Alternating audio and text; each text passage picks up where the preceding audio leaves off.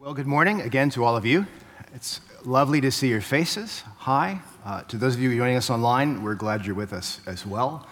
Uh, we've had three weeks on the Holy Spirit, a kind of brief uh, flyby overview. I've called them theological tapas. You're getting little sampler menus of what's going on. And I, as I come to the end of this mini series, I just recognize its inadequacy.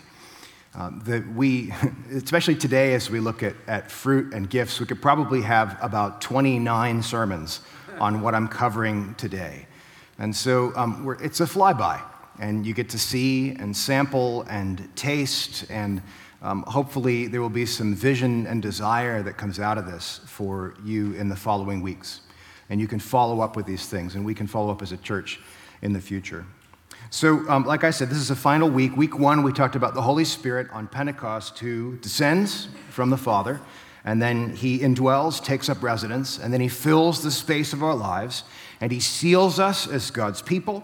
He empowers us for holy living, and he empowers us for the mission of God. Those are the works of the Spirit that are begun at Pentecost. And last week, we talked about how to be filled with the Spirit. And there were, broadly speaking, three things to do. One of them is ask, ask for the Spirit.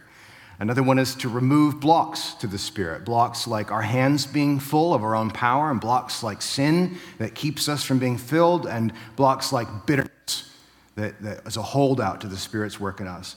And then the third thing we do is we thirst, we desire and thirst. And maybe all of today is about thirsting for a Spirit as we talk about consequences of the Spirit. And the consequences are that the Spirit bears fruit and the Spirit gives gifts. And we'll come to those things in a moment. So, just as a brief kind of review, context setter, let's talk about this. Every believer has the Holy Spirit. We've covered this. This is Ephesians chapter 1, verses 13 and 14. In him, you also, you all listening, after hearing the message of the truth, the gospel of your salvation, having also believed, you were sealed in him with the Holy Spirit of promise, who is given as a pledge of our inheritance with a view to the redemption of God's own possession to the praise of his glory. Simple mechanics. You hear the good news, you believe it, you add your assent to the good news of the gospel, and when that happens, God seals you with the Spirit. Spirit comes in, takes residence. Every person who's believed in Jesus has the Holy Spirit. Not everybody who has received Jesus has been filled with the Holy Spirit. You receive the deposit of the Spirit, but the filling is something different where you get renewed. And this is because every believer needs to be filled because we leak. And our leaking is not a bug, but a feature. You're designed to leak. You're supposed to spread the Spirit around with you. You're not meant to be a cistern who holds the Spirit. Uh, we also need to be filled again because we sin. We choose our way over God's way, and we need to be renewed all the time. And the Holy Spirit is the power that renews us. And as I said, the Holy Spirit has two significant consequences we're going to talk about today. One of them is that we bear fruit. And when I talked about those things the Spirit does, descending and dwelling, filling, sealing, this is the empowering for holy living. We bear fruit by being empowered for holy living. There's a fancy theology word for it. It's called sanctification. To be made sanctified, to be made holy. This is the Spirit's work in us. And in addition to this, we receive gifts where God's Spirit dwelling in us gives us what we need to fulfill God's mission. He equips us with gifts for the service of the mission of God. Now, as I said, this really should be two or maybe 29 sermons. But in the spirit of the kind of series we're in, we're just going to cover the flyby on these things. And my hope is to give you vision. We're going to cover a lot of topics a little bit, but I hope is that you'll get a taste for what it is that God does and maybe desire more. The good news is that the two operations, the gifts and the fruit, do bind together nicely because we grow in the fruit of the Spirit when we live through the gifts. When we live and operate in service to God, that's one of the ways that the fruit of the Spirit grows in us as well. And I'll talk about this at the end. So let's talk about the fruit of the Spirit first. Let's begin with the fruit. And I would talk about this first consequence. So, consequence number one of the Holy Spirit is this the presence of the Spirit manifests in fruit. The presence of the Spirit in your life manifests in fruit. Fruit is the occurrence, the natural product and occurrence of what happens when the Holy Spirit is in you. Now, I find, I think that's a phrase like saying, I want you to bear fruit sounds kind of funny and maybe a little odd and kind of archaic. But what the Bible is doing here is appealing to some standard horticultural imagery. Apple trees bear fruit, grapevines bear fruit. Wheat fields bear a kind of fruit. And in fact, this is not that hard for us to imagine since we live so close to the Okanagan and all the abundant fruit that's there. These things just bear fruit all around us. And in the same way that a fruit tree bears fruit according to its type, so we as Christians ought to bear fruit according to our type. Something should be produced from your life. Now, there's an important thing to note, and that's the apple tree is unself conscious in its fruit bearing. It doesn't have to think about it. The apple tree doesn't have a council and say, okay, this year we're going to produce 50 apples. Okay? It's the natural product. It doesn't choose its situation, doesn't choose how much water and soil it receives. If it's in the right conditions, it will automatically bear fruit. And in the same way, we are set to bear fruit. Spiritual fruit, therefore, is the natural byproduct of the Christian life. In the same way that apples are the natural byproduct of a well situated apple tree, spiritual fruit is the natural byproduct of a well situated Christian life. The apple tree bears fruit because that's what apple trees do, and we bear fruit because that's what we do. Not bearing fruit is anomalous. The absence of fruit is weird. Okay? So, it's just a natural byproduct of what we do. So, what is this spiritual fruit business? What is it? Well, spiritual fruit, this is a complex sentence, but I'll go over it. Spiritual fruit is a manifestation of resurrection life in your character and conduct. Okay? Spiritual fruit is the manifestation, it's the appearance and the swelling and the abundance of the resurrection life of Jesus who came back from the dead, and it shows up in your character, the kind of person you are, and your conduct, the way you behave. That's spiritual fruit. Character and conduct showing off the resurrection life of God. And let's actually look now at the scriptures. Look at Galatians chapter 5, verses 16 to 24. The words will be on the screen, uh, but I'll read them from my Bible. And here's what Paul writes. And I've read you the whole passage, but you'll know some of it will be familiar to you, I hope. But Paul says, I say, walk by the Spirit, and you will not carry out the desire of the flesh. For the Spirit, uh, for, excuse me, for the flesh sets its desire against the Spirit, and the Spirit against the flesh. For these are in opposition to one another, so that you may not do the things that you please. But if you are led by the Spirit, you are not under the law. Now, the deeds of the flesh are evident which are immorality, impurity, sensuality, idolatry, sorcery, enmities, strife, jealousy, outbursts of anger, disputes, dissensions, factions, envying, drunkenness, carousing, and things like these, of which I forewarn you, just as I have forewarned you that those who practice such things will not inherit the kingdom of God. I'll pause there for a second, and I wonder if Paul just pulled this list out of his head, or if he thought about the Galatian congregation and thought, yeah, you, and you, and you, and you, and you, and you. Um, so I wonder how, how unpegged they felt by this. Okay, verse 22. But the fruit of the Spirit is love, joy, peace, patience, kindness, goodness, faithfulness, gentleness, self control. Against such things there is no law. Now, those who belong to Christ Jesus have crucified the flesh with its passions and desires. It's a beautiful passage. It's lovely. Hopefully, you're familiar with it uh, sufficiently. Paul outlines two kinds of life the life in the spirit and the life in the flesh. The life in the flesh is that bad list of things, however, he came up with the list. Life in the spirit is this lovely, beautiful list of nine things. Let's just look at Galatians 5, verses 22 and 23 together now. Can we read this together as a church? But the fruit of the Spirit is love, joy, peace, patience kindness, goodness, faithfulness, gentleness, self control. Against such things there is no law. Quite likely. And in fact, um, if you are a Christian, a Christian apple tree in God's spirit watered orchard, this is the list of stuff that you should be producing. This is what should be coming naturally out of your life, a life that's filled with God's Holy Spirit. Well, let's focus on these fruits for a minute because they divide into three kind of easy groupings. One of the groupings is the first love, joy, and peace. The second grouping is patience, kindness, and goodness. The third grouping is faithfulness, gentleness, and self control. These are marked by color coding on the screen for you. Now, this is not hard and fast, this is an interpretation, so it's okay to disagree with me about this, but I think there's something helpful here. I think that love, joy, and peace are virtues or fruits of the Spirit that either come from God or are toward God. It's a, it's a supernatural love and a supernatural joy and a supernatural peace. It's, it's the well being that comes from having our stuff sorted with the Almighty, and it's His work working in us, manifesting towards other people. Um, and I think this is this first set, they're kind of divine. The second set, patience, kindness, and goodness, I think these are toward our neighbor. This is the stuff we really need to be living with one another. Uh, the word for patience is literally long suffering, putting up with for a long time, um, which is a virtue most of us don't like. I warn you against praying for more patience, because if you do, the Lord is very likely to bring people who try your patience into your life. And then you may question, Jesus, why is this person in my life? And he will say, Well, you asked for more patience. and this is how you get it. Long suffering, to put up with over a long time. This is something we need with people in community. Uh, kindness, the word for kindness is actually quite complex. It could be translated goodness or uprightness or generosity. Um, there's a spirit of magnanimity and well being, which I think we also need for living in community. And the word goodness means goodness, which is great. A goodness about people, a wholesomeness and uprightness. And these are things that we need for living in community. And the third set, faithfulness, gentleness, and self control, I kind of think that these focus on ourselves. We need a steadiness in our hearts, and that's the faithfulness of trusting in God day by day. The word gentleness is actually the same word as meekness from the Beatitudes. And it's a word that means that your sense of power has been surrendered to God's governance of your power.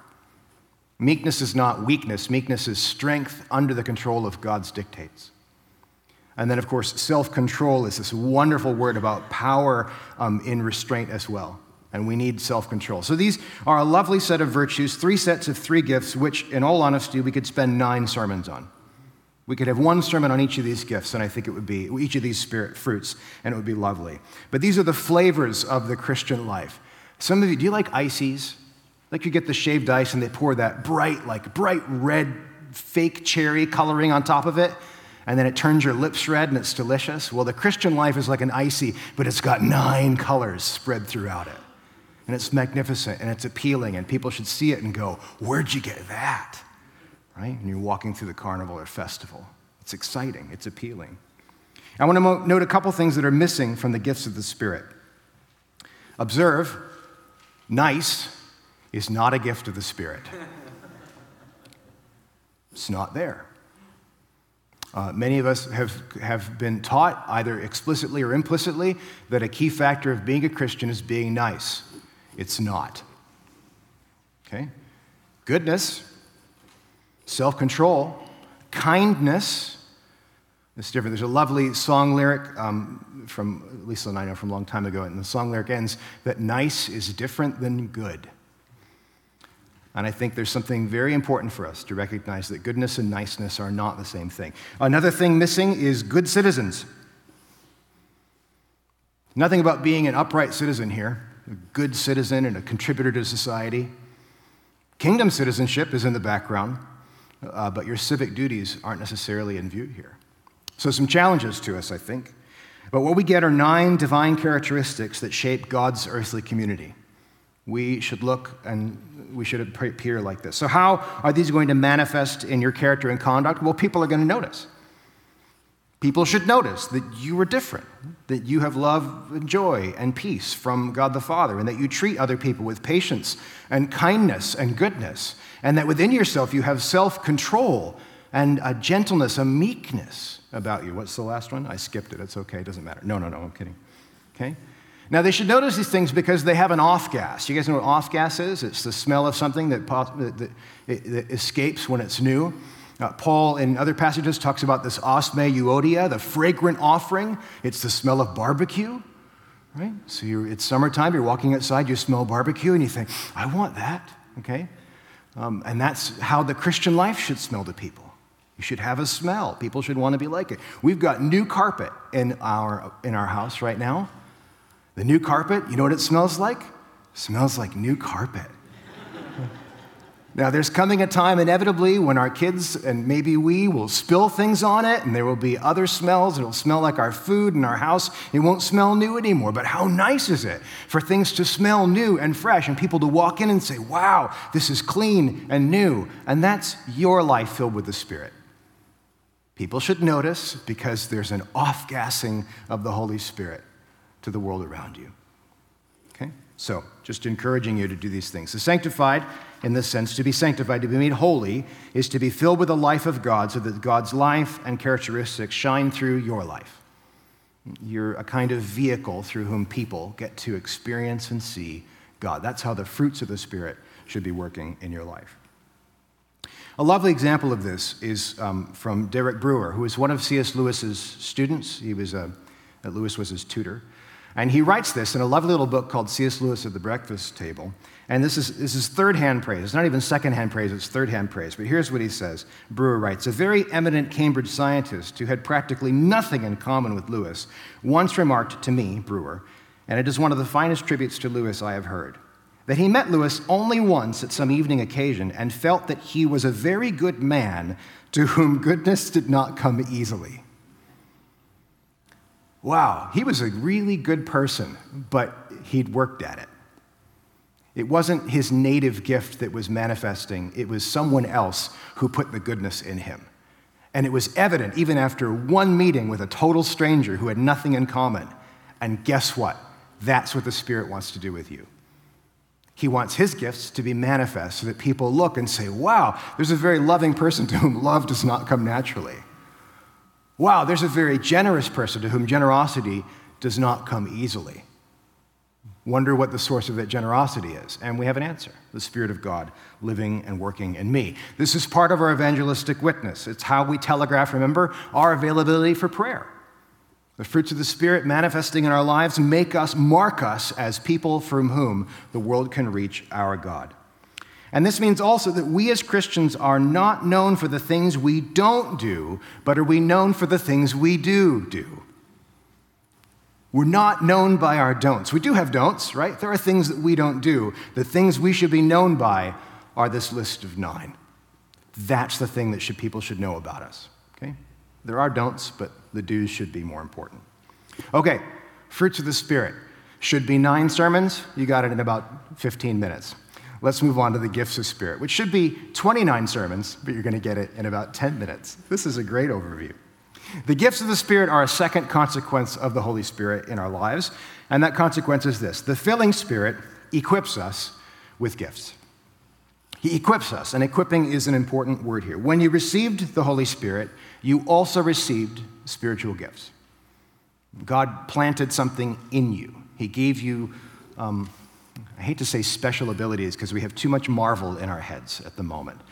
Uh, we've got too many superhero stories and too, people, too many people who want to be the hero of their own story, and so their idea of gifts makes them prideful. This is not what it's about. God has given you toolkits to serve one another. And so gifts are not for the super spiritual. Everybody in the church, everyone who believes in Jesus has spiritual gifts. Maybe a way to think about this is gifts that are like packaged chocolates versus a gift that's a toolkit, okay? Um, Ivory, about once a year, I like, to, I like to receive a box of chocolate covered cherries. Once a year. I don't want, my wife just made a face. She's like, oh, you do. I like, I usually buy them for myself because I am not a, a, a ready dessert eater. I like them. If someone asks me, would you like to share your chocolate covered cherries? The answer is no. These are my chocolate covered cherries. I will eat all of them, not all at once, uh, probably over a six month period, but I will take my time and eat. my wife again looking at me going, Why do you keep desserts? Because I have restraint. Anyway, um, so they're mine.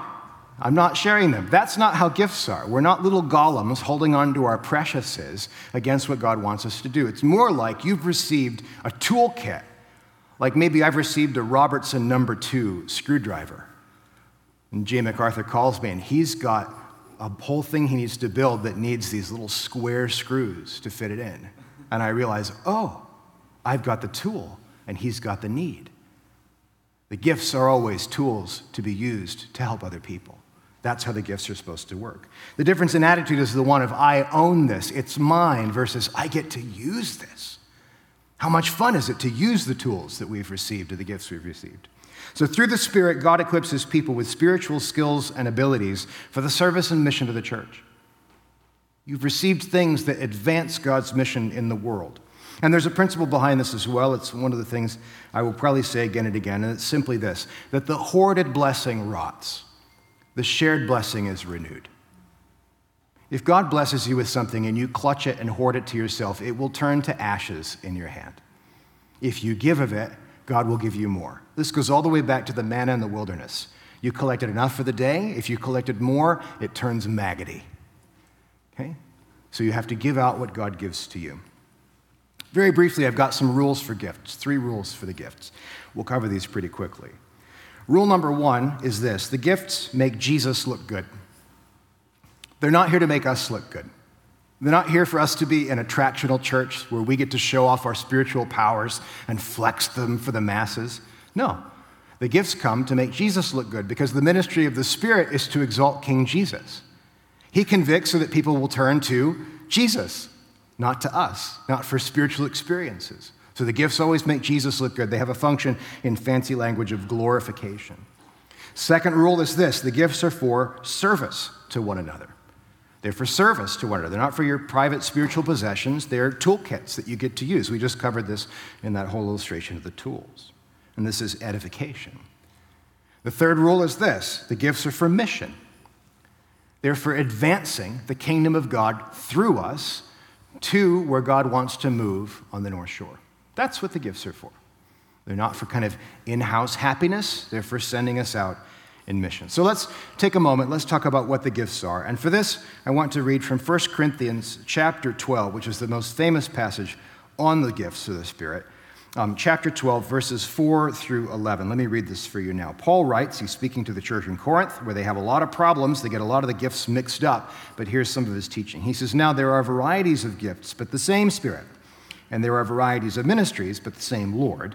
There are varieties of effects, but the same God who works all things in all persons. So one Spirit manifesting in different ways in the people of God. Verse 7 But to each one is given the manifestation of the Spirit for the common good, right? It's for everybody. It's for the church.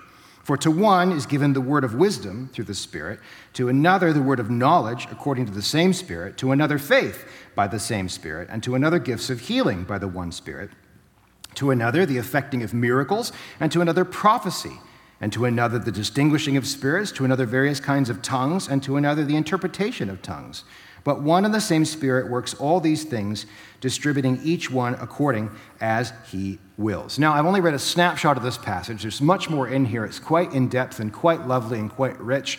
And I encourage you to go back and read the rest of 1 Corinthians 12, and then read Corinthians 13, and then go on to read the rest of 1 Corinthians, and then you can read 2nd. I'm sorry, keep going. Just keep reading the Bible, and you'll be good.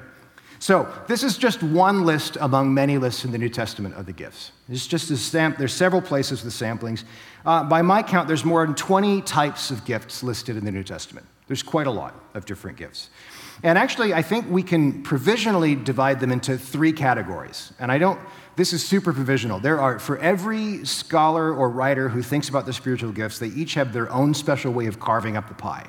Uh, so, just take this as convenient and just recognize the Spirit does what He wills. And my categories don't control what the Spirit wants to do. How's that? So, here are the, bra- the main things. I think there's actually three, I've listed them in, in green there. There's three broad categories of gifts. I think there are, I'm going to use some theater imagery. There's some background gifts, and there are some foreground gifts, and there are some spotlight gifts. Okay? All of them happen on the same stage but some of them are just setting the stage for everything else. Some of them appear to have a kind of forward looking business, and some of them at moments have the spotlight right on them. They're really bright and visible. Uh, but one gift is not necessarily better than another. So um, I'm going to go through these, and they're going to show up on the screen. Don't. This is one of these things where don't worry about getting it all down. Okay, just just just let it wash over you, and if anything sticks, let that go. So we have some background gifts, like the gift of mercy a gift that says, I have compassion for the needs of other people, the physical need. The gift of helps, a gift that wants to assist people um, as they do their work. A gift of giving, which means that I have, I have material resources that I see as belonging to someone else for other purposes. I, I don't own, I have a gift of not owning my stuff right? It just gets transferred on. The gift of faith, which is a kind of confidence, a confidence unique among others, that it's not difficult to trust in God. A gift of pastoring, uh, where you have, in the same way that mercy cares for people's physical needs, pastoring cares for people's spiritual needs and is eager to check up on others. There's a gift of administration, which isn't bookkeeping. Administration is recognizing that resources can be purposed for certain ends. I can see that this thing can go here to serve these people in this way. And so you make connections. Um, it's lovely. Uh, the discernment of spirits. This is the spiritual um, capacity to judge what's going on in people's lives and recognize there's things happening. And as a background gift, the gift of tongues, which may, some of you may already be thinking, wait, isn't that more kind of spotlight? No, it's actually just, I think we'll talk more about this in a minute. I think tongues is in the background. Okay? Uh, next to this are some foreground gifts, like the gift of preaching which is foreground because one person is standing in front of the group and talking. There's a kind of elevation. The gifts of teaching, you have to stand with some authority in front of the church and, and instruct. There's gifts of leadership, where every small group leader and every ministry leader has some gifts in leading. There's the gift of evangelism, where out front people are taking risks to lead other people to the gospel. And these foreground gifts perhaps have a measure of publicity and of risk and of um, there's, uh, well, high risk, right? Not many of you should, should, presume to be teachers, for we will be judged more harshly. Um, if you mess up with these gifts, you hurt a lot more people. There's more risk. And then there are some spotlight gifts. The spotlight appears, and there's a danger in the spotlight gifts. Gifts like healings, people get made well, pretty obvious. Gifts like miracles, things, unexplainable things happening, and gifts like public prophecies. Now, the spotlight gifts are the most dangerous because we are tempted to attend to the gift rather than attend to where the Holy Spirit is wanting us to point to the gift. Remember, when people get healed in the New Testament, people go, Wow, he got healed. And the apostles are like, Yeah, it's Jesus. they always deflect up to Jesus. They don't focus on what happened to the person, and we can fall into these traps. Now, one of the things that happens in the church with the Spirit is that we get our categories mixed up. Okay? We take spotlight gifts and we try to degrade them because we think, oh, these aren't as important. Or we take the background gifts and we try to force them into the spotlight. I think this happens with tongues, where you think, you know, if you really, if you really, really believed in Jesus, you know you'd speak in tongues, right? And those of you who do, you've got it. And those of you who don't, we're praying for you. Okay? So you can create like strata of what's going on in these things. And it's weird, but you know what? Paul says the same spirit, it's all for the common good. What they all? They're all tools, tools for the service of the community. And if anyone has a specific propensity in the gift, who's the gift for? It's for your neighbor. It's not for me.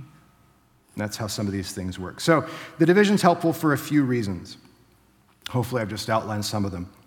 Now, I want to stress that everyone has a share in all of the gifts. I'll say that again. This is complex. This may be hard for you to imagine for a minute.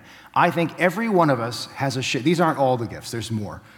Every one of us has a share in every one of these gifts. Now, maybe some of the best examples of this are things like evangelism, giving, and teaching. Um, none of you can say, every one of you has a responsibility to evangelize. Only some of you are gifted in evangelism. You can't say, well, I don't have the gift of evangelism, so I don't get to tell any, I don't have to tell anybody about my faith. In the same way that you wouldn't say, you know, I don't have the gift of giving, so I don't need to tithe.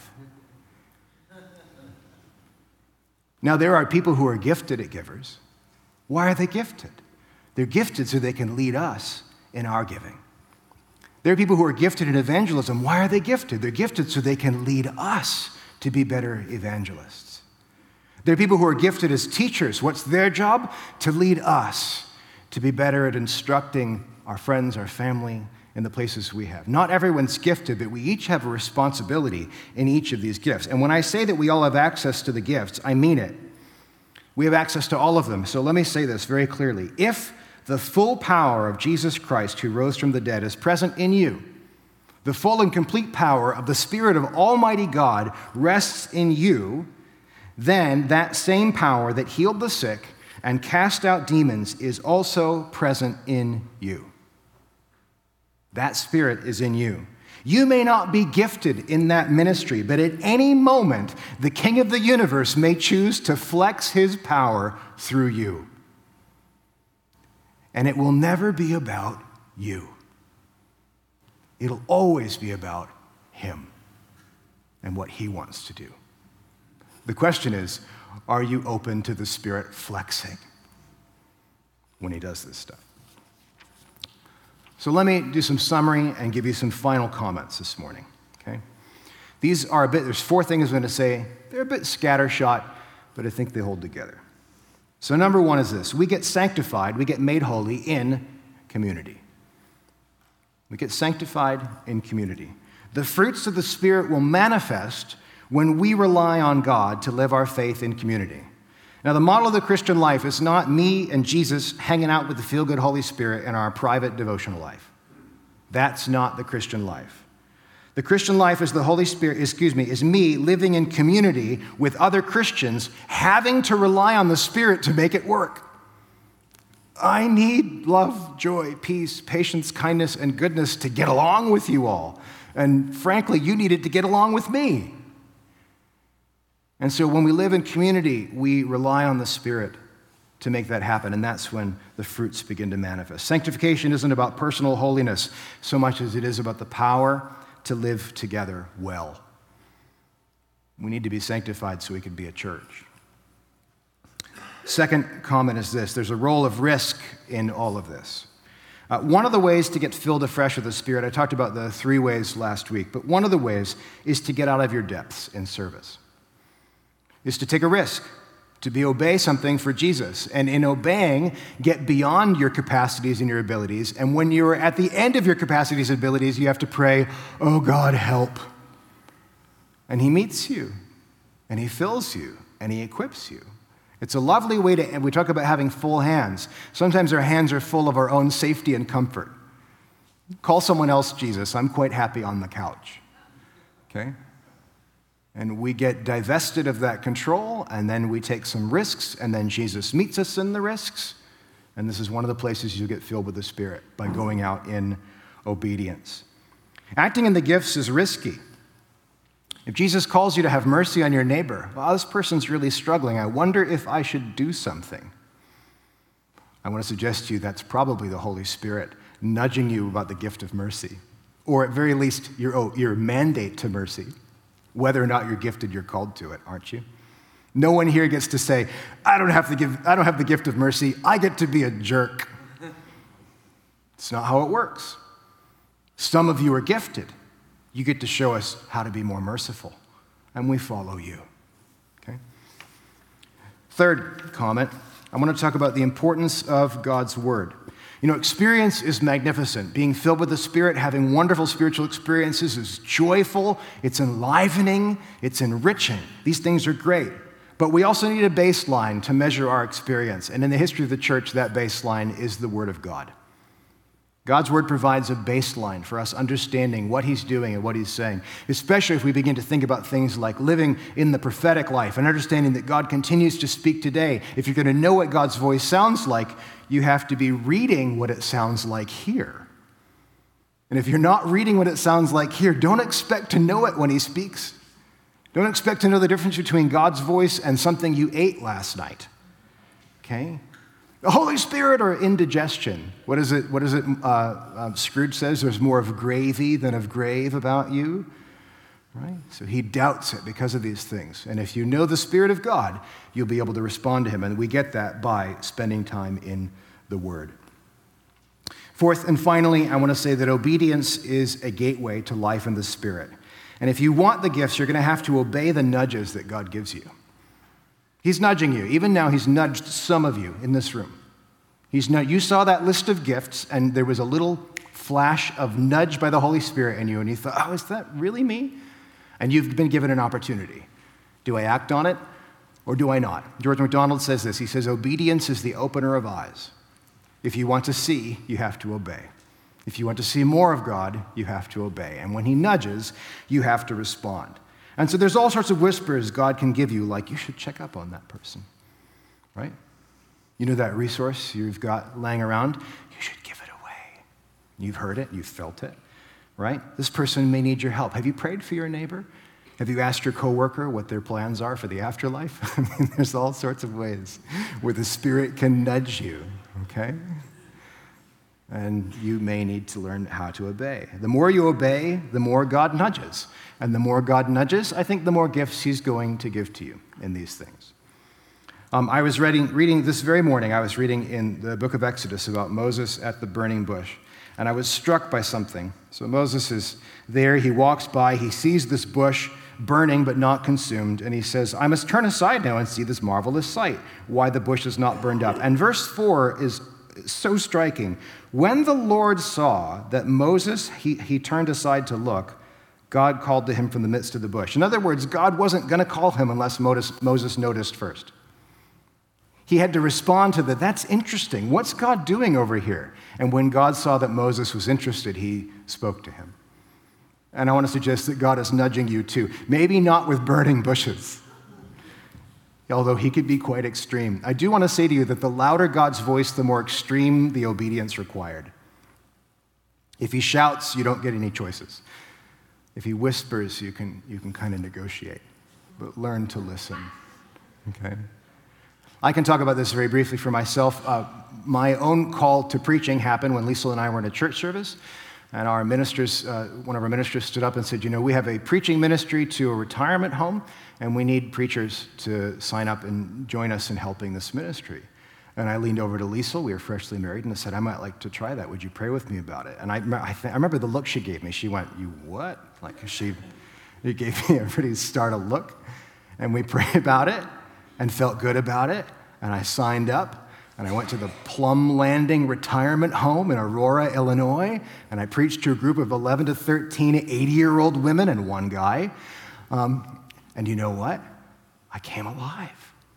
It was, I felt, I've never felt more alive than that wacky Sunday. I didn't understand, they didn't understand me. I didn't know what I was doing. But I was nudged, and I said yes. And the Lord has opened many doors because of that yes. And so he's similarly nudging you this morning and throughout your week and life. And I want to encourage you when the Spirit nudges you to say yes. Now, if you're not sure if it's the Spirit, speak to a close spiritual friend, right? Speak to someone who knows you well and also knows the Spirit. Consult the community. You're not on your own with this stuff. We've got all of us together figure these things out. So, brothers and sisters, you have the Holy Spirit. He lives in you. Seek to be filled by Him. Seek to be filled so that those gifts will, mani- excuse me, the fruits will manifest in your life and community. And when He prompts you, obey so that the gifts will be poured out in our fellowship for the service of one another and the advancing of His kingdom.